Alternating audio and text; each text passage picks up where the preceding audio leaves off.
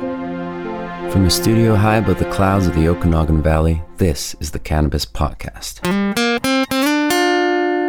Exploring the world of Canadian cannabis culture, one toke at a time.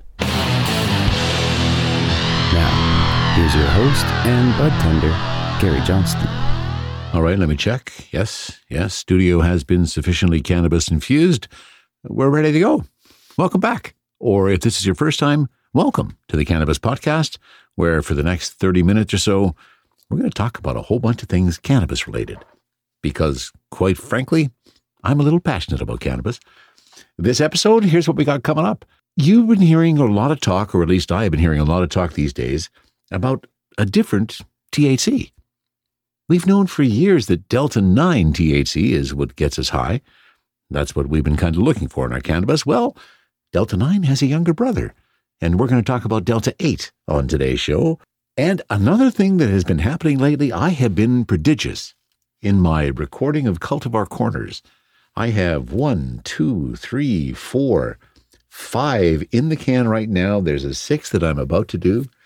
So I get to kind of pick each episode which one it's going to be. And this time, it's JWC's Old School Black Hash. I think you're going to like it. Plus, a cannabis infused story about a beautiful silver soprano saxophone that I used to have and why I hocked it in downtown Vancouver. All of that and more is coming up on the senior edition, episode 65 of the Cannabis Podcast. All right, let's get right to all the family stuff. Delta 9 THC has been the predominant THC for years, at least in terms of what we've known. That's the thing that, before I get started, that I absolutely find fascinating about cannabis.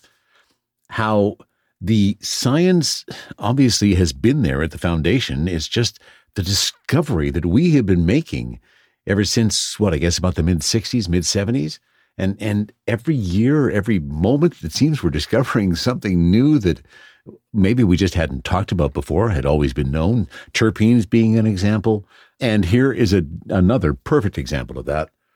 We're now hearing a lot about delta eight THC. Now, this is an article I found which is from Vegas Cannabis Magazine, and in fact, it is by Vegas Cannabis Magazine. The cannabis plant produces a wide range of potentially beneficial chemicals, sometimes called wellness molecules, including literally hundreds of varieties of cannabinoids, flavonoids, and terpenes. Functionally, flavonoids provide their host plants with pigmentation to attract pollinating insects and have demonstrated significant anti cancer efficacy, among other health giving biochemical mechanisms. Terpenes play the evolutionary role of deterring pests and predators, while also attracting pollinating insects via their relatively pungent aromas. Terpenes have also exhibited considerable health benefits in hundreds of peer reviewed research studies, including anti cancer and anti inflammation properties. The 146 cannabinoids discovered to date, all of which are exclusive to the cannabis plant, have demonstrated a range of wellness attributes.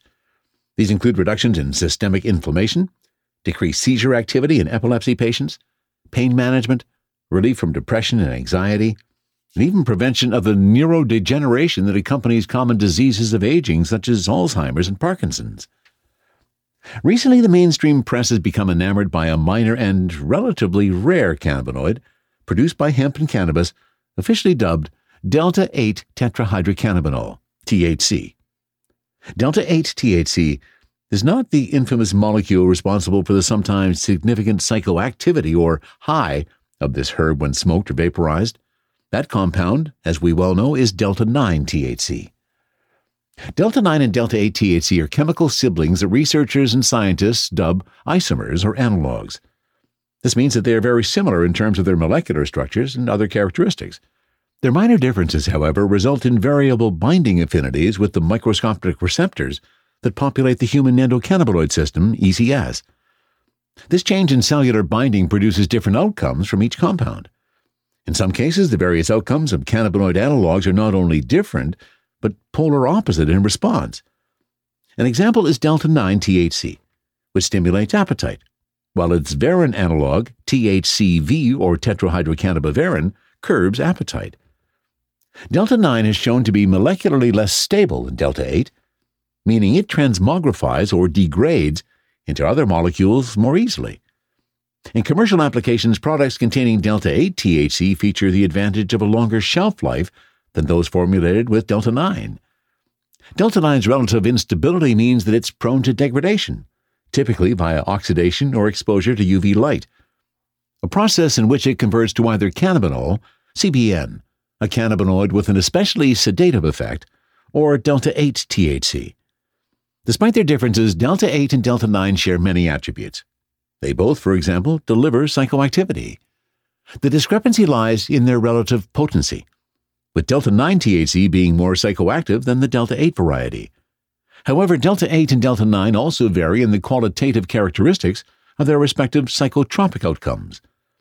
Patient and consumer testimonies indicate that Delta 8 THC delivers a sativa like effect featuring energy, focus, and creativity helping consumers achieve what some label the flow state, but with a slightly lower psychoactivity level than Delta 9.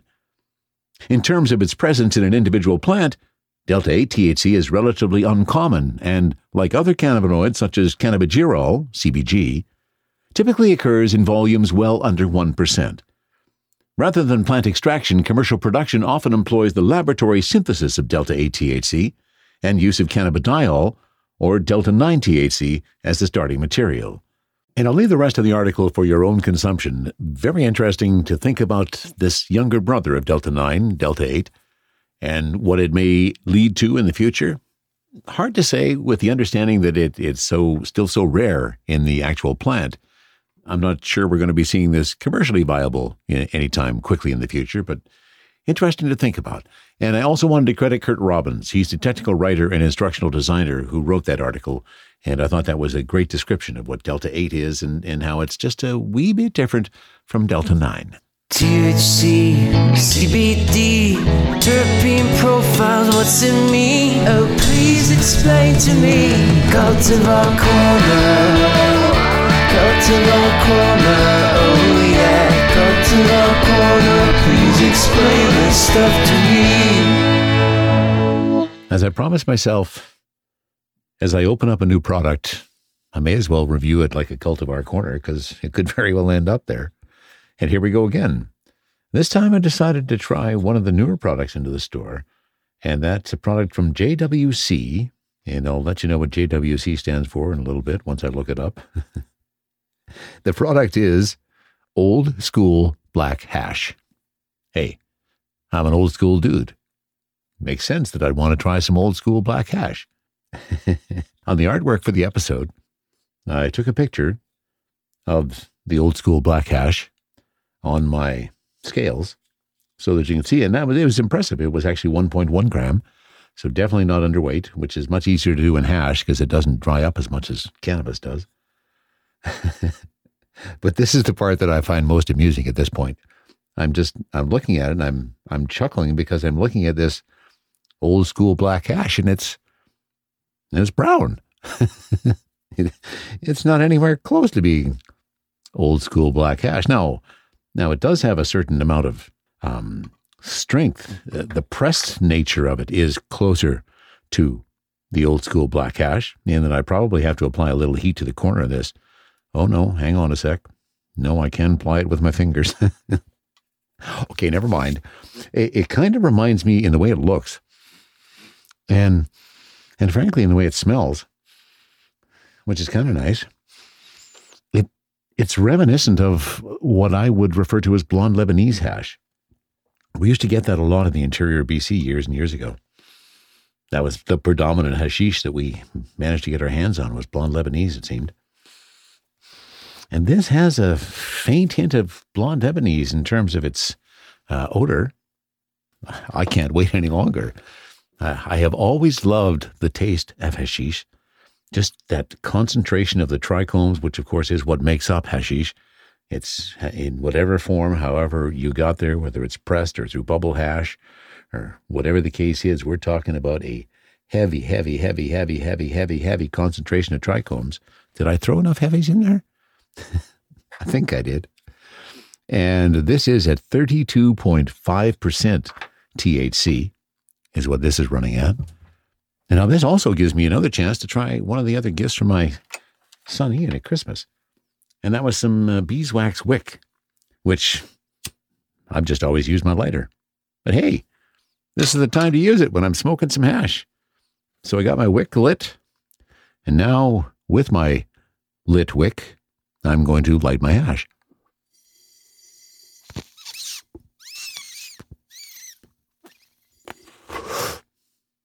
Oh, yeah, reminiscent of hashish. It's not blonde Lebanese. And then, of course, the old trick putting a card or a matchbook on top of the bowl so the hash will stop burning. Oh, oh, yeah. Now I remember why I like hashish. yeah, because that was like one, maybe two, two hits. I'm relighting my wick because I, well, I put it out. Okay, I'm sorry. I just thought I should, but turns out I shouldn't have.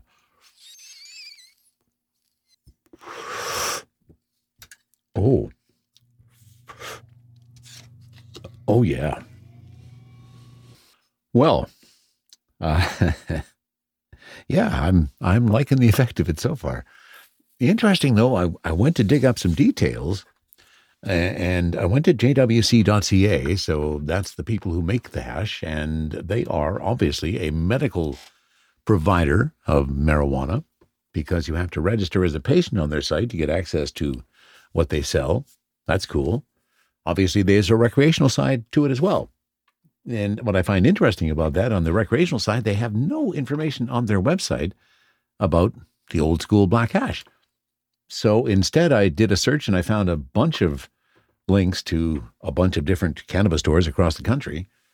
And the one that I'm including in the episode list is actually from prairierecords.ca. They all have exactly the same picture and they all have much the same write up. So I don't think that's, I think that's rather irrelevant. But here's the interesting part they have a picture there of old school black hash. And well, let me read you their description and then, then we'll talk about whether or not it matches up to what I'm expecting. Our old school black hash is created as the name suggests, using an old school solventless method. We start by sifting our fresh aeroponically grown indoor flower to collect the trichomes. Then, with gentle heat, we press them together to create a consistent, slightly sticky black hash with the color of dark cocoa forward chocolate. Mm-hmm. I might debate that a bit. The way the product was always intended to look, feel, and smell, our old school black hash packs a powerful. No, let me rephrase that. The way the product was always intended to look, feel, and smell, our old school black hash packs a flavorful punch that will take you back to simpler times. And now let's talk about the color. Uh, again, like look at the if you look at the picture And then I'm I'm holding this up to the picture. Uh, mind when I say this, I'm referring to the little chunk of hashish that you can't see because, of course, this isn't video. and when I hold that up against the picture, there's like it's a completely different color. It really does remind me more of blonde Lebanese than I was expecting something looking like a black Afghani, which was a really gummy, hard black hash we used to get. However, I will not discourage you just because it's not the color that they say it is. Oh, wow. It's really nice hash. Very flavorful, obviously full of trichomes. And all I did uh, with what I consumed was I literally just grabbed a corner of it and kind of pressed lightly with my thumb and forefinger and peeled off a little sliver. And in fact, I'm doing that again because now that I've had one taste, why would I not have another? And so you just peel off a couple of little slivers like that, lay it in the pipe, put some fire to your wick. And the pipe I'm using is my prism pipe that I got from Burnt for taking one of their bud tender courses some months ago.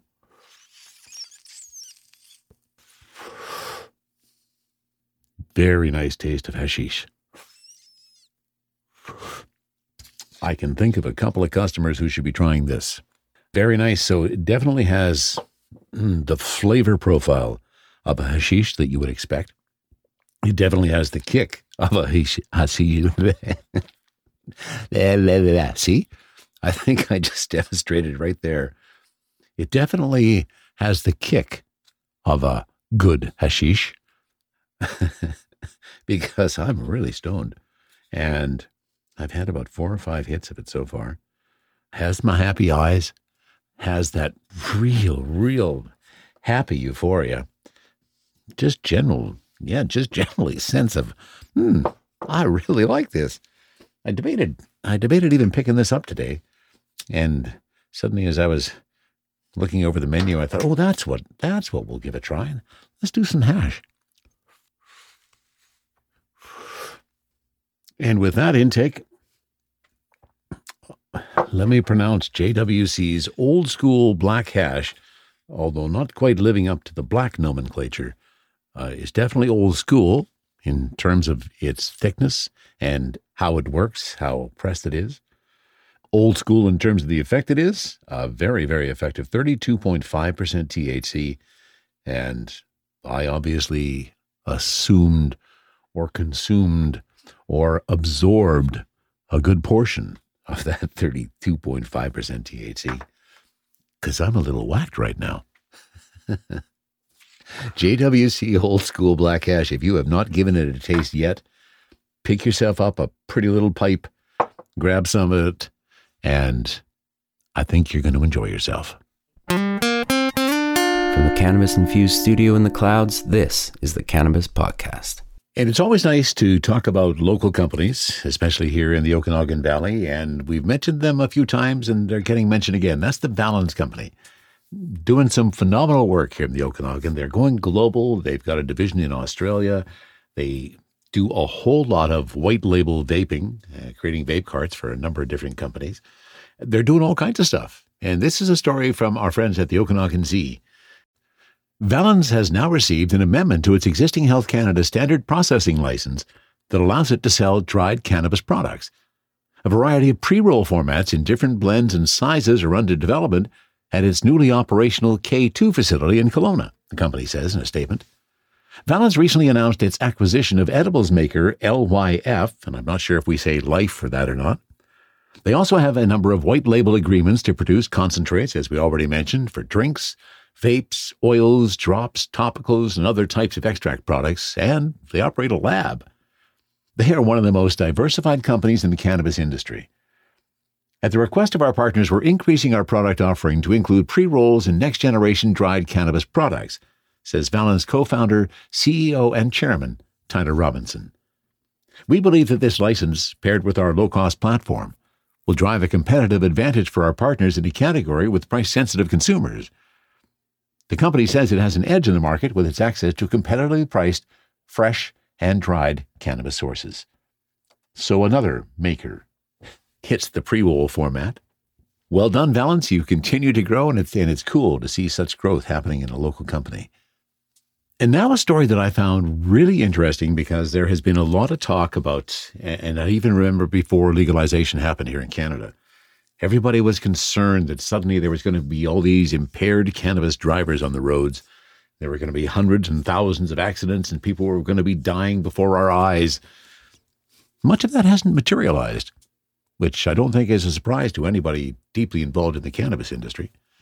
This is a story from NORML, and it talks about a driving simulator study, which kind of confirms what a lot of us have already suspected. The presence of THC concentrations in either blood or oral fluid are unreliable indicators of driving impairment, according to data published in the journal Traffic Injury Prevention. Australian researchers assessed the relationship between THC levels and driving performance in 14 volunteers. Participants, okay, now there's only 14 volunteers, so I guess that limits the uh, how strong of a piece of study this is, but nonetheless, I still think it's interesting. Okay, 14 volunteers. That does seem like a rather small sample size, doesn't it? but I still think the information in the story is pretty valuable. Participants vaporized cannabis samples of varying potencies, high THC, low CBD, equal ratios THC and CBD, and nominal THC in a placebo. Volunteers performed on a driving simulator. Blood and oral fluid samples were collected 30 minutes following inhalation and again three and a half hours later. Researchers reported that neither the presence of THC in blood nor in oral fluid was a reliable measurement of driving performance. They acknowledged that nearly half of the study's participants, so that would be seven, failed to show driving impairment 30 minutes following cannabis inhalation, despite possessing THC levels above commonly imposed per se limits. For example, 5 nanograms per milliliter in blood or oral fluid. Conversely, several participants did show impairment three and a half hours following vaporization at a time when their THC levels were below per se limits. The blood and oral fluid per se limits examined often failed to discriminate between impaired and unimpaired drivers, authors reported. Moreover, blood and oral fluid THC concentrations were poorly correlated with driving impairment. It's almost impossible to infer how much cannabis was consumed or when it was consumed, based solely on a given concentration of THC in any biological matrix. They concluded Due to erratic and route dependent differences in THC pharmacokinetics, as well as significant inter and intra individual variability, blood and oral fluid THC concentrations, unlike BAC, or blood alcohol concentrations for alcohol, provide little information as to the amount of cannabis consumed or the extent to which an individual may be intoxicated. Collectively, these results suggest that the per se limits examined here do not reliably represent thresholds for impaired driving. The findings are consistent with those of several other studies, and there are links into the article that I have linked, reporting that the presence of THC is an unreliable predictor of either recent cannabis exposure or impairment of performance. A 2019 report issued by the Congressional Research Service similarly concluded research studies have been unable to consistently correlate levels of marijuana consumption, or THC in a person's body, and levels of impairment. Thus, some researchers and the National Highway Traffic Safety Administration have observed that using a measure of THC as evidence of a driver's impairment is not supported by scientific evidence to date. Very interesting story from the folks at NORML. Link to it is back at cannabispodcast.com. Not sure what your opinion on all of that is, but I definitely have an opinion and I'm not going to express it because this is such a dicey area and um, one's particular use of cannabis and driving is something that will not be discussed in a public forum. Although it's probably not hard for you to imagine that it's just bursting to come out of me. But no, no, one day, one day, perhaps that will be a topic that we will discuss, but it is not going to be today. Instead, today, Another interesting story this is about the curious case of CBD. We've had lots of talk, of course, about THC and the various components of THC, whether it's Delta 9 or Delta 8 or even 11 hydroxy.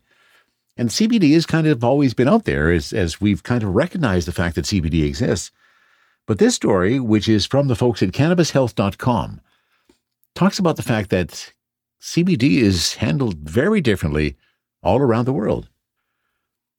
In most Asian countries, CBD is lumped in with cannabis, so India's approach excludes seeds and leaves from the definition of cannabis. This allows for the continued use of bhang and opens the door to CBD extracts made from leaves. While it is up to India's states to regulate this trade, they've tended to focus more on bhang.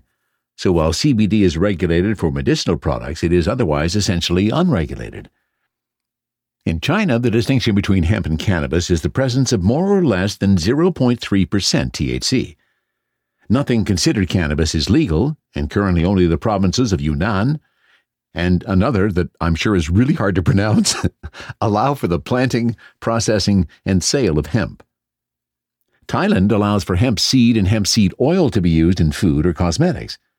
It also allows CBD extract if it is 99% and contains less than 0.1% THC.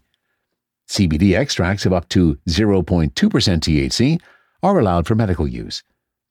In the Americas, things are even less clear. In Canada, where recreational, industrial, and medicinal uses are regulated, CBD is treated the same whether it comes from hemp, defined as cannabis with less than 0.3% THC, or not. Colombia doesn't allow any recreational use, but regulates anything over 1% THC for medical use.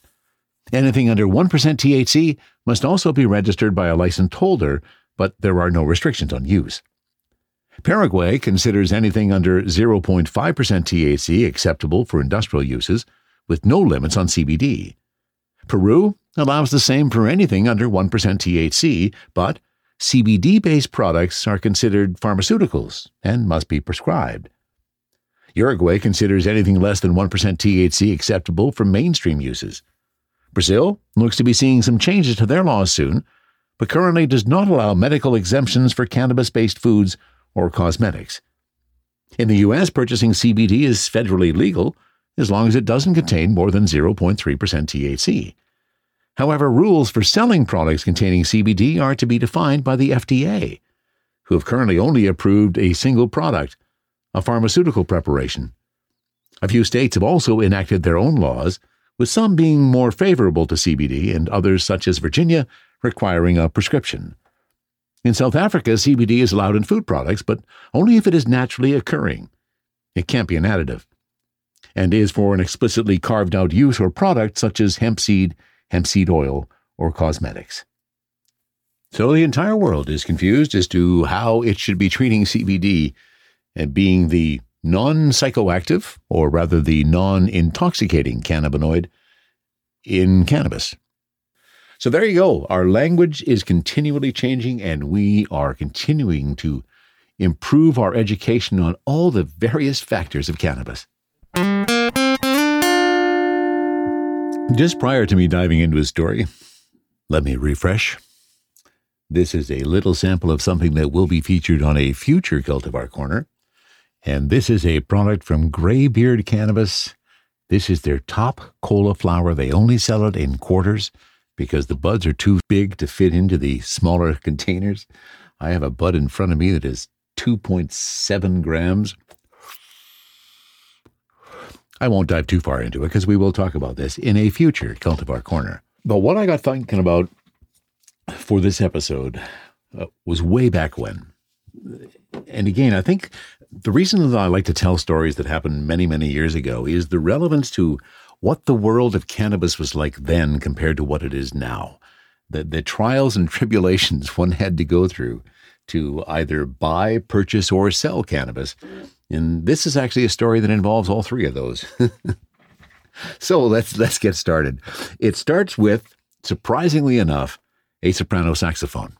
For lack of a better explanation, I ended up with a soprano saxophone, which I played in the high school band eh, in an interior city in BC, and really a beautiful horn. I, w- I was really happy the, the day my parents bought this for me so that I could be in the band. It was a gorgeous horn. I learned to play it fairly well. I played it for a few years. And then I got into cannabis, which which doesn't mean that, that, that the soprano sax had any less worth or value. It's my perspective changed in terms of what that value was. So we're now a few years after I actually received the sax. I used it to play in a rock and roll band for a little bit. And after that band kind of melted, uh, we were in Penticton. There was another band that we were partnered with our manager was the same, and that other band had a singer who was by the name of Mike Gronowski. And boy, could he sing. Not a surprise that years later that Mike Gronowski dropped the Owski part and became Mike Reno of Loverboy. So there's a real sidebar to it. So this was a story that started in Penticton. That's where I was living at the time. I had the soprano sax. Band we had started or, or tried to get started didn't really take off, and it kind of just melted under our feet. That left me in Penticton with a soprano saxophone that I mean I enjoyed playing it, but I had no no value in terms of what what could I earn some money with. And a desire to go to Vancouver and see if I could score some pot to maybe make some money. So off I went. That was back in the day. Now this again is dating myself. Back in the day when there were Greyhound buses that traveled in between cities on a regular basis. Took the Greyhound down to Vancouver stayed at a friend of mine's uh, for the night, uh, camped out in his basement. My friend's younger brother, Timmy, decided to come along with me on my little excursion. So my excursion was I was heading down to Gastown, which at the time was a place where you could illegally score some cannabis. There were some areas there, and, and that's what part of the story is, that were a little mm, dicey, shall we say. So Timmy and I headed off down into downtown Vancouver, me with my soprano sax, where the first stop was at a pawn shop. Pawned the soprano sax, and I think I got a hundred, a hundred dollars, hundred and twenty-five dollars, and I had a bit more money. I had about $150 to, to buy a pound of pot. In perspective, I guess that's probably hard to understand these days. but back then it was possible. We did our little search around Vancouver, asking everybody we could uh, we could find down in the Gastown area, and finally came across somebody who said, "Yeah, yeah, I got a lead on it," and and he started taking us into this. Uh, if you've ever been in the downtown east side of Vancouver, there are some very seedy hotels. And this fellow was taking us into one, which kind of got me a little freaked out. I kind of pawned the money to Timmy, who kind of did something with it as we walked into this weird hotel. And we didn't stay in there very long because it just didn't feel right. And I said, no, no, never mind. I'll, I'll, I'll check out some other sources. Found somebody else who finally said, yeah, yeah, I got some. Uh, and if you meet me in uh, just outside of Woodwards in 15 minutes, which of course, dates the story again because Woodwards is long gone from downtown Vancouver. but there we were. 15 minutes later, Timmy and I, uh, Timmy looking very, very sheepish, me not so sure as well. I mean, I had some street smarts, but I, I wasn't used to necessarily being in this particular environment. There we were, just outside of this vestibule entry into Woodwards. Two other guys show up. We go into the vestibule. He pulls out a pound of pot and little plastic bag, and I hand him the money. He hands me the pot, and we both quickly leave that little vestibule, and I've got a pound of pot inside my jacket. And Timmy, I, am still not sure uh, that he appreciated actually coming along for that particular ride. I think it really freaked him out. But nonetheless, I ended up with that pound of pot, found myself back in Penticton. You see how easy it is today you walk into a cannabis retailer, you look at their menu on the wall or in paper form, and you decide what cannabis you're going to walk out with. Nobody's threatening to harm you. There's no danger or it's just a much better world to buy and consume cannabis. And if we don't remember how it used to be, we'll forget how it is now because I know there's a lot of people who still complain about what we got now. Yeah, there's a lot of problems with legalization. But compared to what I had to do back when I got rid of my soprano sax to buy that pound of pot, it's a heck of a lot better world, and I'm happy for it.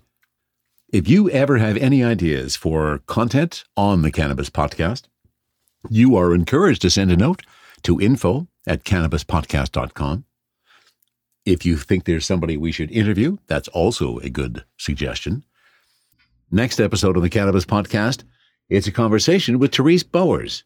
Therese is a cannabis wellness coach who wants to introduce you to a gentle healing experience with cannabis. Her story in the next episode. That wraps it up for episode 65 of the Cannabis Podcast. From the Cannabis Infused Studio, high above the Okanagan Valley. This was the Cannabis Podcast.